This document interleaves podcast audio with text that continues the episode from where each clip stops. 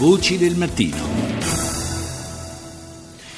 Ieri mattina il Presidente della Commissione europea Juncker, Jean-Claude Juncker, ha pronunciato il discorso sullo Stato dell'Unione 2016. Eh, commentiamo gli spunti emersi da questo discorso con il nostro prossimo ospite che è Riccardo Franco Levi, editorialista, a lungo stretto collaboratore di Romano Prodi, di cui fra l'altro è stato portavoce anche eh, durante l'esperienza a Bruxelles eh, in cui Prodi fu a capo della Commissione europea. Buongiorno Levi.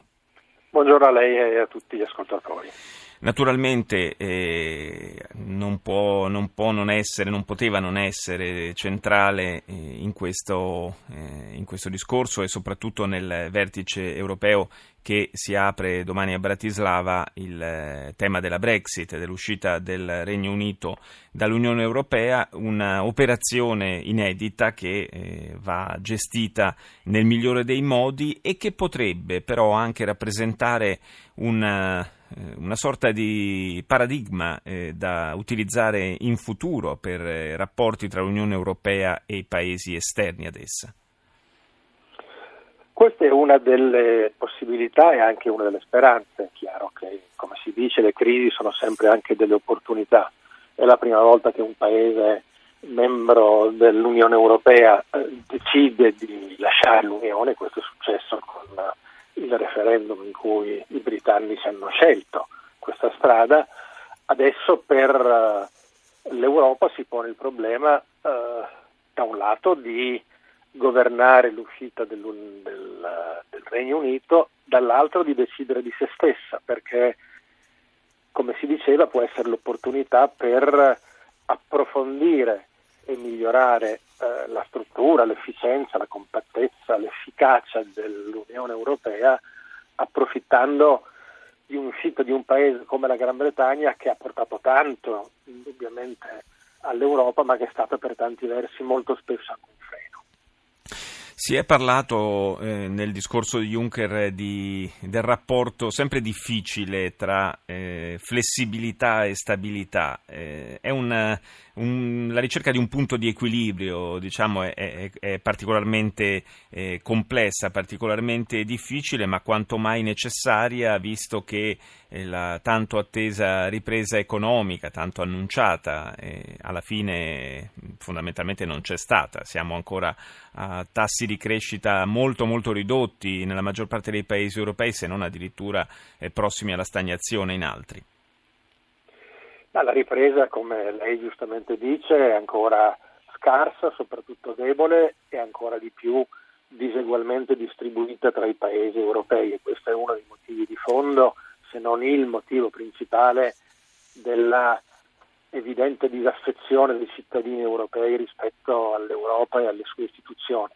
Disaffezione che anche, e l'ha detto in modo esplicito Juncker nel suo discorso di ieri, l'ha detto ancora meglio nel suo discorso politico da questo punto di vista, un discorso ancora più bello ed importante, quello di Mario Draghi due giorni fa a Trento sì. quando ha ricevuto il premio De Gasperi, dovuto anche al fatto che è una comoda scappatoia per i governi nazionali attribuire a Bruxelles, intendendo con questo termine le istituzioni europee, tutti i mali, eh, conservando per se stesso quando ci sono eh, i meriti dei beni c'è questa normale asimmetria nel discorso politico per cui a Bruxelles si va, si discute tutti insieme quando, e si decide insieme, poi quando si torna eh, i governi tendono a distanziarsi dalle decisioni che hanno preso tutti insieme e accusano il centro eh, dell'Unione, le istituzioni di Bruxelles, dei loro mali. Juncker eh, ieri ha parlato anche della, eh, dell'economia europea come troppo dipendente dal credito bancario, eh, ma come si esce da questa situazione?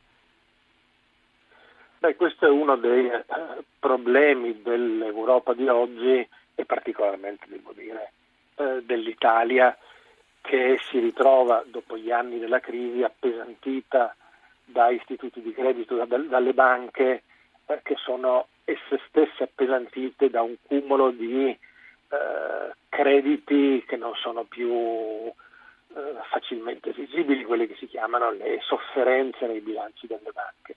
Risolvere questo problema è il tema principale del, eh, economico dell'Unione eh, Europea in questo momento che colpisce particolarmente l'Italia, dal Monte dei Paschi di Siena alle quattro banche che sono state eh, sallate, sappiamo bene che questo è il tema. Devo dire però che eh, il discorso di ieri di Juncker è stato un discorso che ha tentato un poco di tenere tutti insieme, sì. eh, spargendo anche un poco di buone parole nei confronti degli Stati membri, di tutti gli altri. Onestamente non è stato un discorso che possa aver fatto la differenza e credo che sia bene rispetto al, all'incontro che si svolgerà a Bratislava tra i capi di Stato e di governo, quello che si chiama il Consiglio europeo, credo che sia bene aspettarsi poco o nulla da questo incontro perché in questo momento i paesi europei sono molto divisi tra di loro.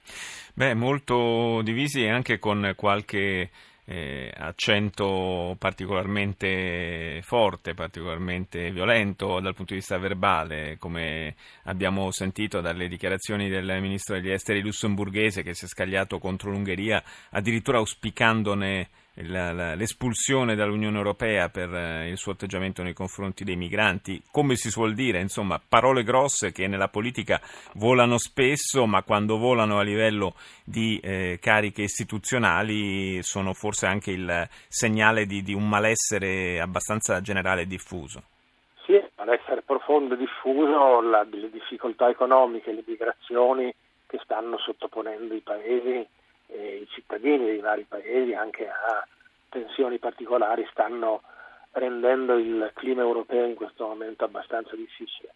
Vorrei però che a tutti fosse chiaro, eh, questa è la mia opinione, ma credo di poterla esprimere con grande eh, persuasione e anche passione, eh, si sente spesso dire ma abbiamo fatto l'allargamento troppo in fretta, eh, quanti problemi ci arrivano oggi dai paesi dei Balcani, dall'Europa centrale, dalla Polonia, dall'Ungheria.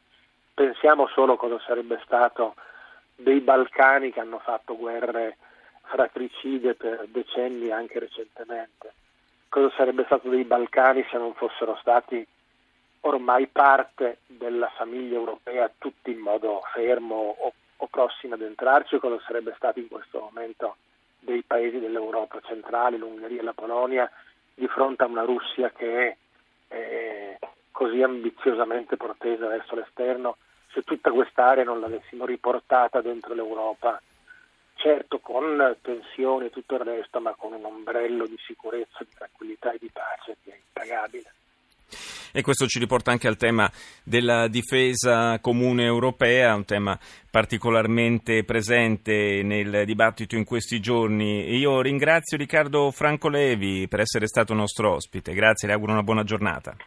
Grazie a voi, grazie a voi. Buona giornata a tutti gli ascoltatori. Vi ricordo vocedelmattino.rai.it per scaricare il podcast della nostra trasmissione. In redazione Rita Pedizzi e Colomba Sanpalmieri con Francesca Librandi. Roberta Genuini, Maria Grazia Santo e Claudio Urbani. Grazie al tecnico Paolo Caparella, regista Mauro Convertito, fra poco il GR1 condotto da Daniela Battista. Noi ci sentiamo domani. Buona giornata da Paolo Salerno.